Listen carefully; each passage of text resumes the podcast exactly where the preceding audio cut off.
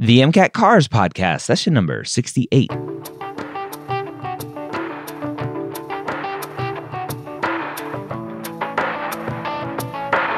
The car section of the MCAT gives thousands of pre-meds nightmares every night. Whether you're an ESL student, lack confidence while reading, or a slow reader like me, Jack Weston and the medical school headquarters are here to help you score higher in every section so you can be confident you're ready to get the MCAT score of your dreams. Uh, welcome to the MCAT Cars podcast. My name is Dr. Ryan Gray. I'm excited that you are joining me here, whether for your first time or for your 68th time here on the MCAT Cars podcast that I do with my great friend Jack Weston, the premier MCAT Cars tutor, who is really crushing it, helping students figure out how to perform better on the car section. Now, the skills that he teaches here on the podcast, he goes even more in depth because he has more time to work one on one with you or actually it's a little bit more in a group setting but but he keeps the groups small so that he can be more personal with you during his MCAT cars course now if you're interested in that course I do have a, an exclusive $100 off coupon that you can activate using the link medicalschoolhq.net slash Jack Weston or text the word MCAT cars to 44222. Again, that's MCAT cars to 44222 and that will activate that coupon for you. You if you are looking for some other help potentially from Jack Weston, he has a free daily cars passages right to your email inbox. Go check it out at jackweston.com. We're going to jump into another great article. If you would like to follow along, the link to this article is in the show notes. Jack Weston back for some more MCAT Cars podcast. I'm excited to dive in, help some students figure out this crazy cars world, and hopefully slaughter the MCAT. I love that. Yeah, let's do it, Ryan. I think this is going to be a very fun session, quote unquote fun. But uh, you know, I think we'll, you and I have we'll, different definitions of fun. no, I mean, listen, this is what students want. We're going to give them what they want. So, yeah. Um, yeah. So, as as I I'm I'm staring at this passage for the first time uh, that you sent me, so so that students know who are listening to this, right? I I don't pre-read these. I'm I'm reading these live for the first time. If I turned uh, like clicked a button and opened up this mm. passage on the the the MCAT, my I think my jaw would hit the floor to go. This looks dense. I don't know a lot of these words just at a, a glance. What should a student do kind of mentally to avoid falling into that trap, right? You've talked a lot about really just having fun and try to learn something from every passage. But but how do you avoid that just immediate like, oh gosh, this looks bad? It's not gonna go away. I mean, you we could talk about it, you could practice it. You're gonna I mean, it's natural to feel a little intimidated when you yeah. get a hard passage. So as long as you accept that you're intimidated and you embrace it, you're like, hey, I'm a little worried about this. Then I think you're gonna ease off and not be worried when you're reading. But if you're trying to fight it, trying to tell yourself, oh no, you know, don't be intimidated and you're, you know, you're trying to your best to avoid the the stress that comes with these kinds of passages, it's going to make you more stressed. It's going to make you lose focus. So I say accept the fact that you're a little worried or a little scared of this kind of passage, right? And uh, just go in with the who cares? I'm going to just try my best attitude. Mm. All you can do is your best. Yeah. You know, you can't change anything up, up until this point. You just can focus on right now and give it your all. And I find that students who are more relaxed end up doing a lot better. And that relaxation doesn't mean that you can't have fear sometimes. It just means that you've accepted your role in in as a test taker and you will just embrace whatever comes your way after you've maybe cried about it a little bit. You know? yeah, I know. Yeah. I I love that because it's very similar. I, I'm very interested in meditation, although I don't practice it. Um, but from what I've learned and and listened to people who do meditate, uh, a lot of people assume that meditation is just clearing your mind and thinking about nothing, but it's actually quite the opposite. It's it's really accepting whatever thoughts come into your mind, acknowledging them, and then just throwing them away. Right. So it's very similar to what you're saying here. Is acknowledge that fear of like, oh, this looks hard, and going, okay, but I'm still going to move on. I hopefully I'll learn something, right? That's it. Yeah. Oh, yeah, all right. So if you want to follow along again, the, the way that we recommend using this podcast is to to print out this article or pull it up on your phone while uh, you are listening to this podcast. Read it before we read it, and and try to come to your own conclusions, and then listen to the episode and see how you did. So yes, exactly. So what do we have in store for us today? So I, I, offer a free trial session on a weekly basis. It's a live session, and I normally go over the same passage with students where I break down the fundamentals, how to read, how to answer questions, and I always get a question from students that go, uh, you know, along the lines of, "What about harder passages? What about philosophical passages?" These are harder to read, not because they're denser. They're harder to read because of the intimidation that comes with dense density. So I typically stay away from these passages until midway through my course. Once you've gotten the basics down, you have to really stick to the basics to fight that intimidation, to get through that scary stuff. And today, hopefully if you know you've attended a trial session or you're curious about how we approach philosophical passages, you'll get a sense for how I like to look for those fundamental parts of the passage, regardless of how dense or scary the essay is. Hmm. Okay. All right. Ready to rock this one? Yeah, let's go ahead. All right. First paragraph. History, or at least the study of it, is in bad shape these days. All right, so short first opening sentence here. The author giving us a perspective on the study of history and, and how the author doesn't think it's doing well these days. Right. And this seems easy enough, right? Yep. It doesn't seem so philosophical, just saying history isn't really recorded well or or at least isn't isn't in the shape it used to be. Mm-hmm. Okay. Almost everyone agrees that knowing history is important, but in the United States, except at the most elite schools, the study of history is in free fall. All right, so the the kind of expanding on what history potentially is in bad shape, and so the author is saying the the study of history in school is not doing well. Exactly. Good. So in the U.S., it's important, mm-hmm. but what does free fall mean? Uh, free fall, just bad in my mind. Just to to paraphrase free fall, and bad. Uh, yeah, it's plunging. It's yeah. it's not important anymore. Yep. At least in the context provided. Yep. Good. Our age seems to share the skepticism voiced by the German philosopher G.W.F. Hegel, uh, who lived from 1770 to 1831, when he said that the only lesson history teaches us is that nobody ever learned anything from history. uh, okay, so the it, it sounds like this German philosopher here from a long time ago is saying that that the only thing we can learn from history is that nobody learns from history. Right. And that that's a very dim way of looking at history, right? Yeah. And that that contradicts what most people in society think about history, right? Never forget, learn from the past. So this is starting off in a very negative way towards history. Go mm-hmm. ahead. Why? So the the author presenting this question of why Hegel thought that.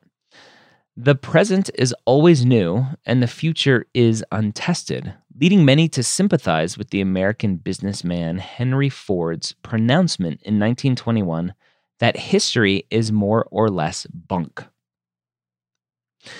Uh, all right. So the oh man, the present is always new and the future is untested. I, am assuming that's the author's point of view. Uh, and and that point of view is why we sympathize or agreed with Henry Ford saying that history is bunk, like it's not important. Exactly.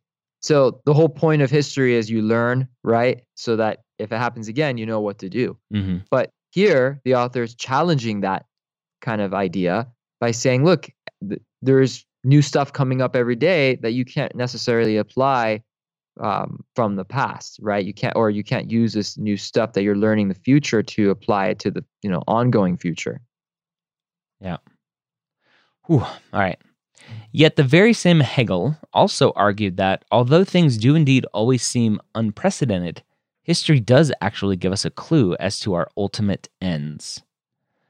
All right, so it looks like there's a little contradiction here. Hegel, um, who said that nobody learns anything from history, is also saying that while things are new, history does tell us where we're going to end up.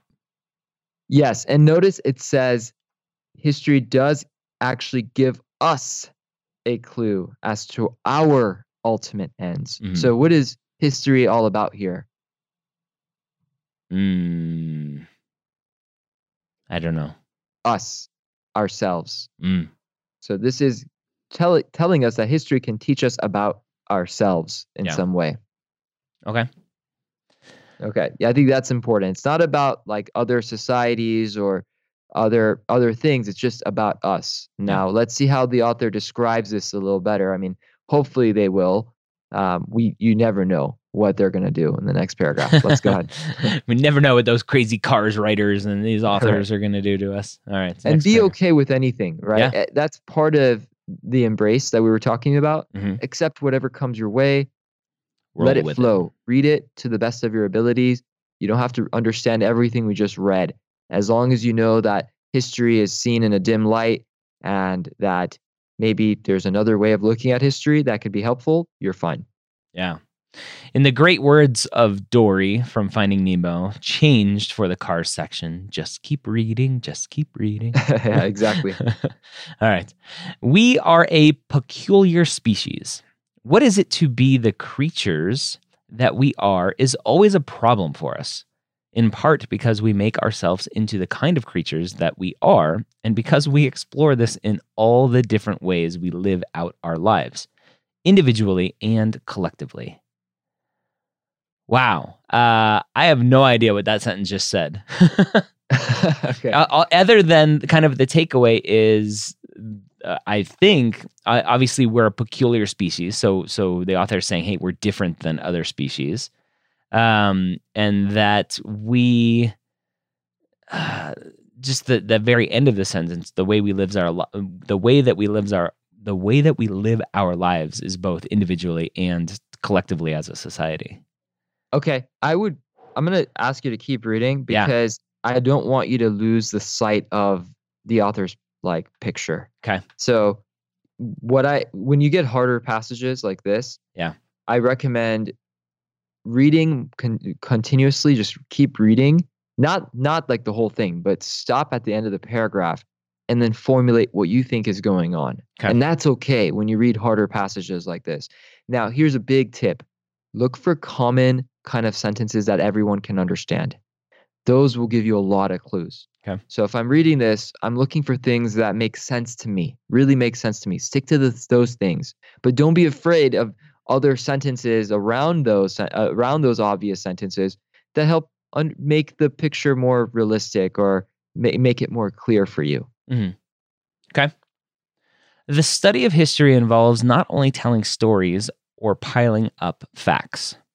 All right, so kind of a straightforward sentence here of, of what the author thinks history is, or the study of history is or isn't. Um, in its larger structure, it is the account of humanity experimentally seeking to understand itself in all the myriad ways in which it gives shape to itself in daily life and also how historical change is intimately linked to changes in our basic self understanding.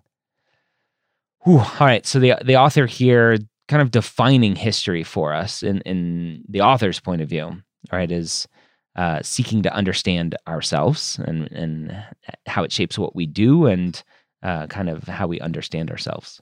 Great. This expands on the previous paragraph because the par- previous paragraph was talking about how history is really just us and not just a bunch of facts. Yep. Right. And so this is expanding on that and giving us a better idea of where the author is going with history. Okay.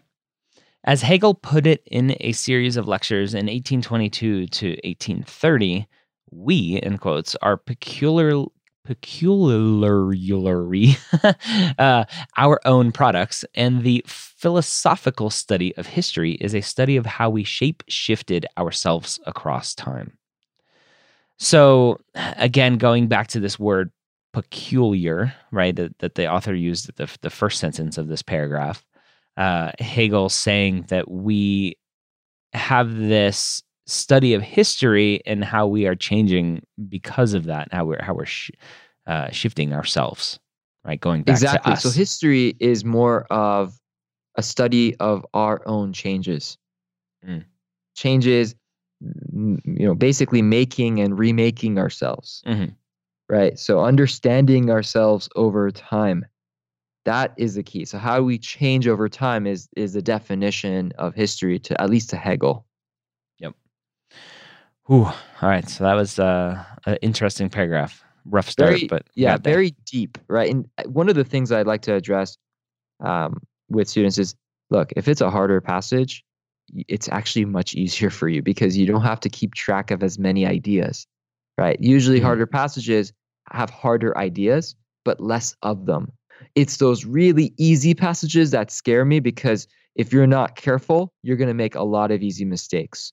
So, when you get an easier passage, you have to be way more careful with every paragraph, every sentence you read. When it's a harder passage, it's not that you have to be careful with every sentence, but you have to get the gist and and make sure you really understand that that difficult concept or else you're going to miss a lot of questions. So, just keep that in mind. It's not always bad to have these harder passages. I actually recommend them. I I hope that my students get them because they end up being a lot easier for my students who Hmm. really understand the basics of this test. Okay. Okay. All right, next paragraph. No one ever conceived of a more sophisticated and dynamic philosophical history than Hegel. So uh, the author here still talking about Hegel. Apparently, the author likes Hegel potentially. Um, so this the author is saying that Hegel here, uh, oh man, conceived of a more sophisticated and dynam- dynamic philosophical history. I don't really know what that supposedly means. I mean, just saying Hegel was the most philosophical when it came to history, Mm. right? Okay. I mean, like, can you, are, are- would you disagree with that? Look at how Hegel perceives history, Yeah. right?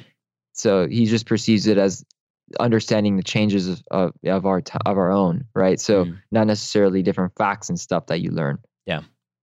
Okay. His system is built around three fundamental ideas. So the author here is going to dive into how Hegel thought about history. What do we already know? How he thought about history? Kind of that history is about ourselves. Good. So what what is this sentence about to do? What uh, where are we going with this paragraph? We're going to dive deeper into why it's about ourselves. Maybe. Well, it's built around three fundamental ideas. Mhm. This notice it says the system, his system, Yep. is built. Do we already know that system? Mm, I don't know if we know the system, but we know what the the endpoint of the system is. Well, I mean that is a system, right? The system of history is just studying ourselves, uh, the changes of ourselves over Mm. time. Okay. Now it's expanding on that. So everything else that's coming up is simply going to discuss at least the ideas that kind of help fi- fill that in, form that idea. Mhm. So, which what do you think is more important? Knowing these different three fundamental ideas or the actual system that these ideas kind of build on? The actual system. Exactly. So when you're reading this stuff, I'm not I'm not going to ask you to kind of close your mind to it. Obviously read it, try to associate it to that system, but understand why the author is discussing it. Mhm. It's discussing it to build further evidence for Hegel's system, which we already know. Right? So I think you'll be fine as long as you try to understand these different three fundamental ideas without being so worried about how they necessarily play in a role with that system, as long as you know it's all supporting Hegel's idea of history. Okay. First, the key to human agency is self consciousness. So, uh, this first idea, right, is is self consciousness is the key to us being humans. I think most people would agree to that.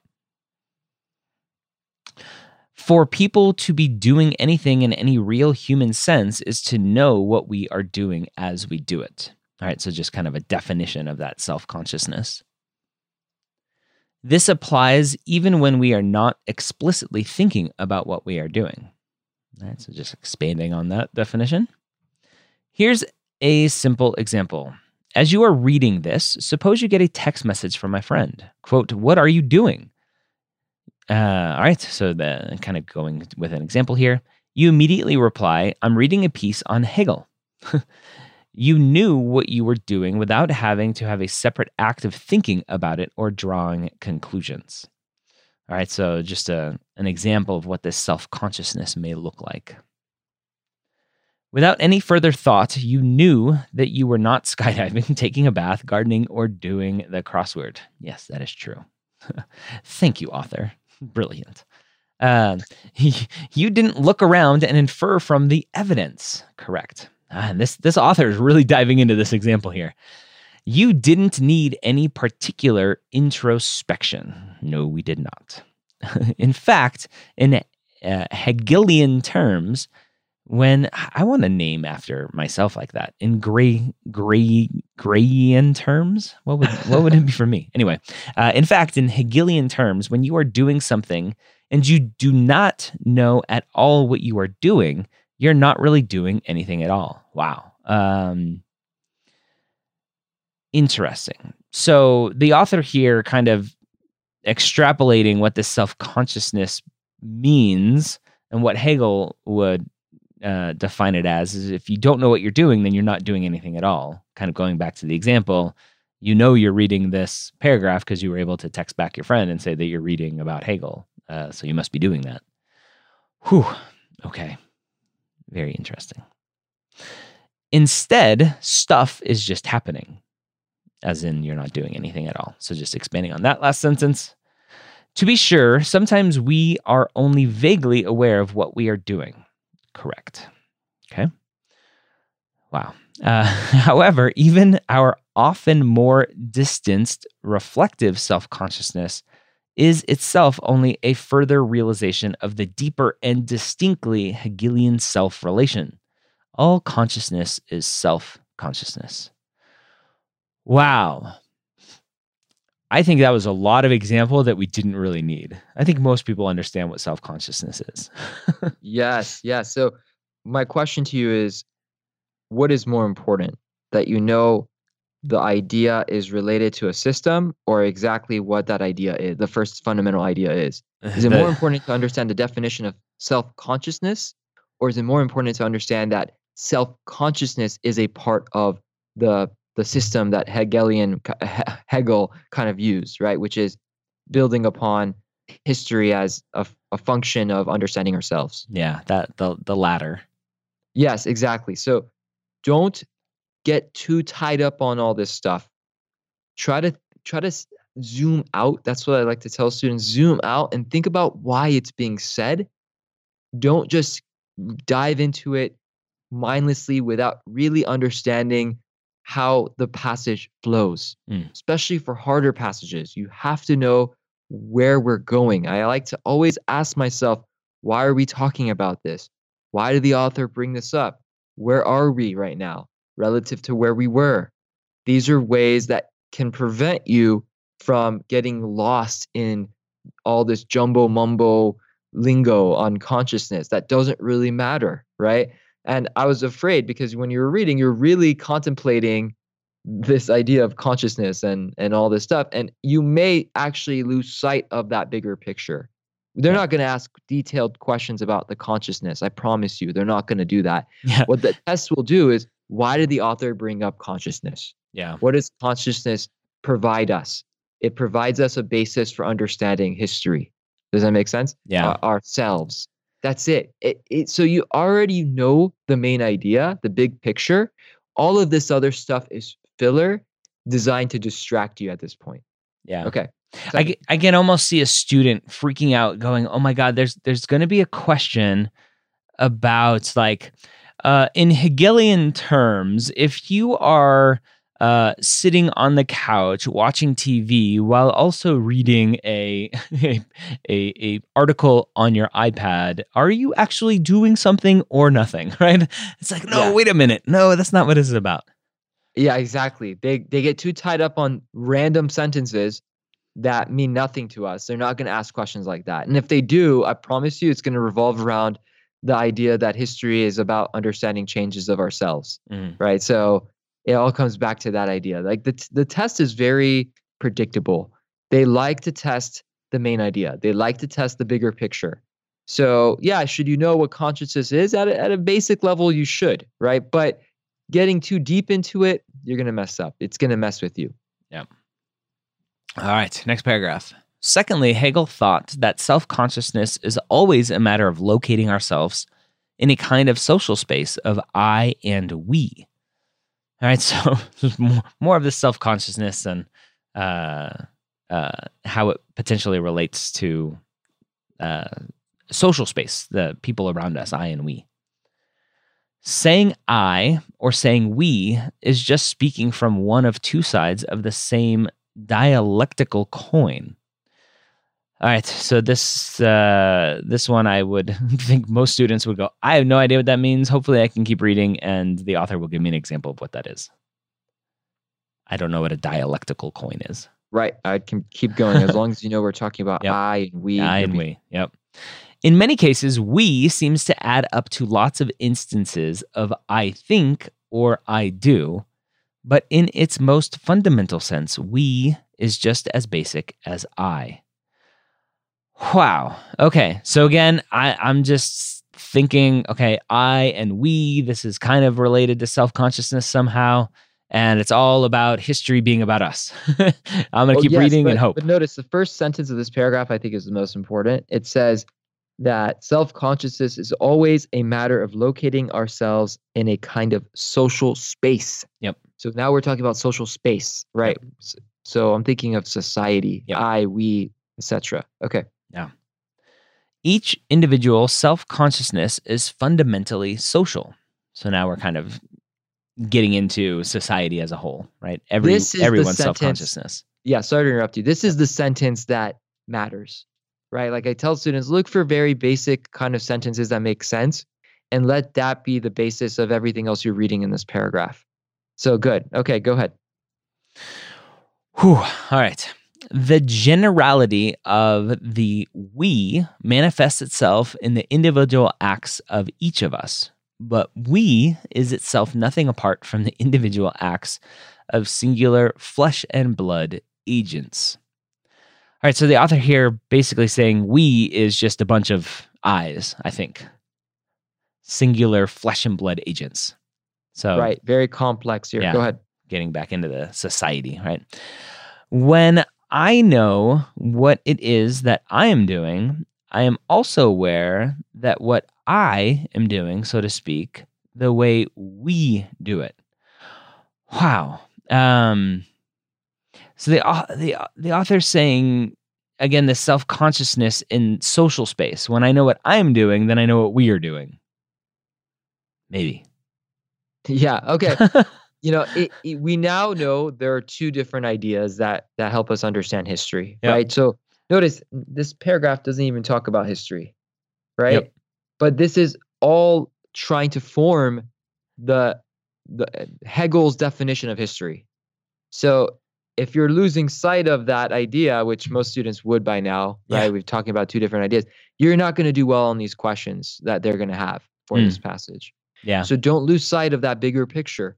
Don't get too tied up on I and we and all, you know self consciousness, etc. Just know that one of the ideas is self consciousness. The other one is how self consciousness helps us locate ourselves in society. Mm. Other than that, uh, you don't really have to understand much much else. Like what is this flesh and blood sentence and stuff like this is really difficult and complicated. It's not necessary. Yeah, I, I can see a student using the their wet erase kind of uh, booklet that you're given at the MCAT, going, okay, I and we, and drawing lines and trying to figure out how this all relates, and going, Yeah. ah, I don't know.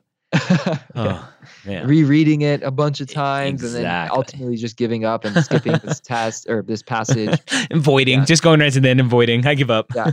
Yeah, I give up. Yeah, you that that is the key. Don't give up. Yep. Just keep going. I promise you, everyone else sitting in that test center, looking at this passage, is feeling the same exact way you are. When I when I think that way, I laugh. I go, "Wow, I can't believe they threw this at, at, in there." You know. Yeah. But that doesn't mean I can't find the bigger ideas.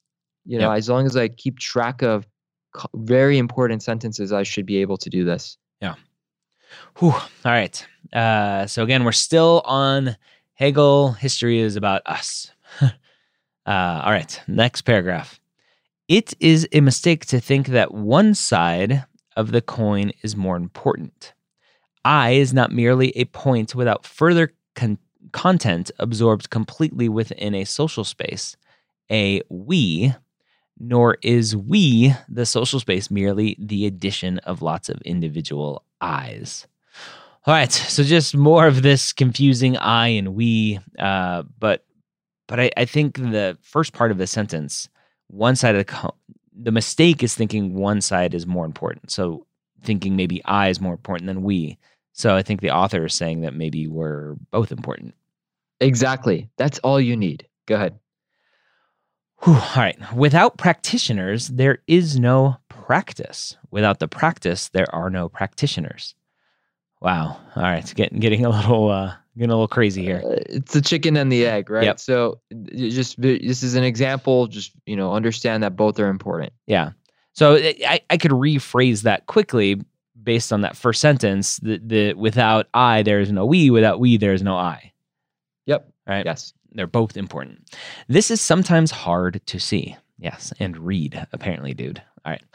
uh, often the I tries to separate itself from the we and rebel against it. So, the, talking about uh, uh, sometimes the I, right? Individuals try to try to separate themselves. Think of existentialism. So, existentialism, I don't know the definition off the top of my head, uh, but apparently, I would say if I were to give it a definition just based on the previous sentence, that existentialism is when an I tries to separate from the we. Just acknowledging yourself, yep. right, in society. Yeah. Okay. Okay.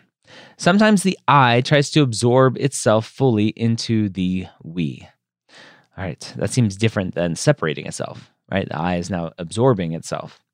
Uh, think of what totalitarians dream about. Okay, so that I guess the opposite of ex- existentialism is totalitarian uh, totalitarianism.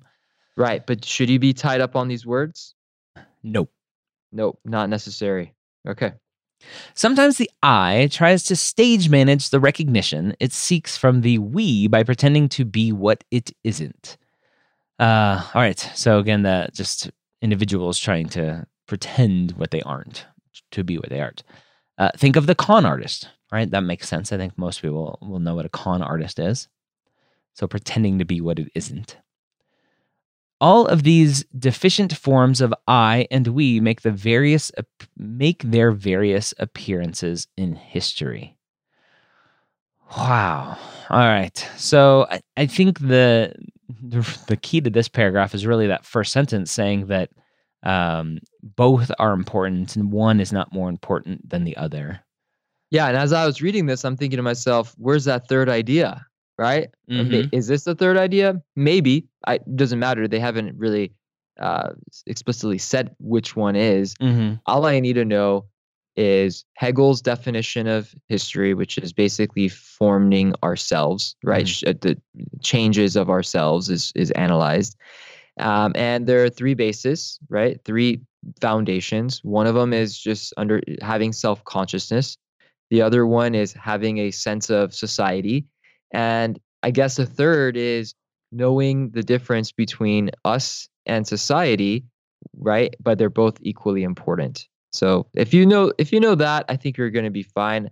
The questions they're going to ask revolve around Hegel's definition of history.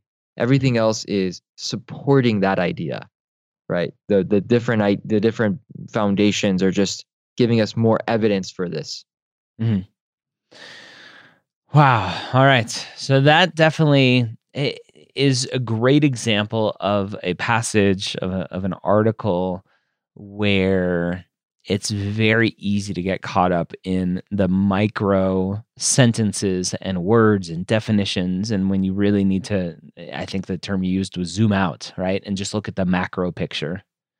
Exactly. Yeah. Zoom out like an iPhone or your camera and think, why am I here? Why am I discussing this? Why am I reading this? Right. And, I, and, I think students do a great job of asking that the whole time. Why am I doing this? Why am I doing this?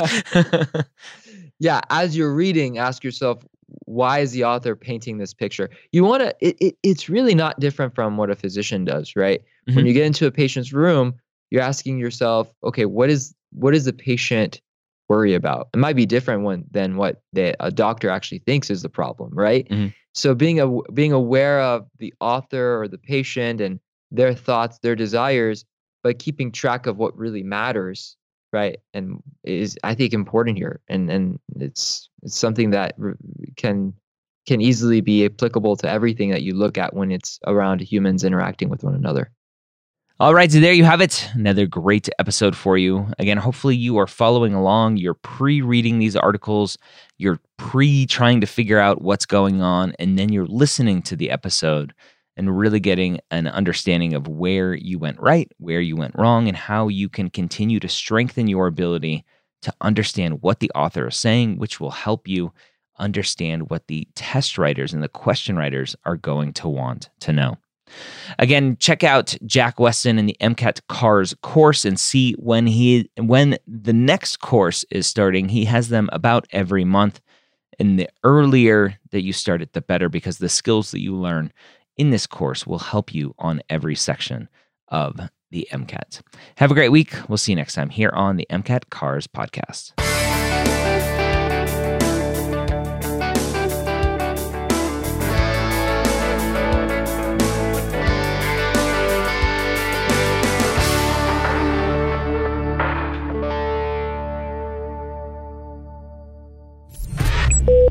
This is MedEd Media.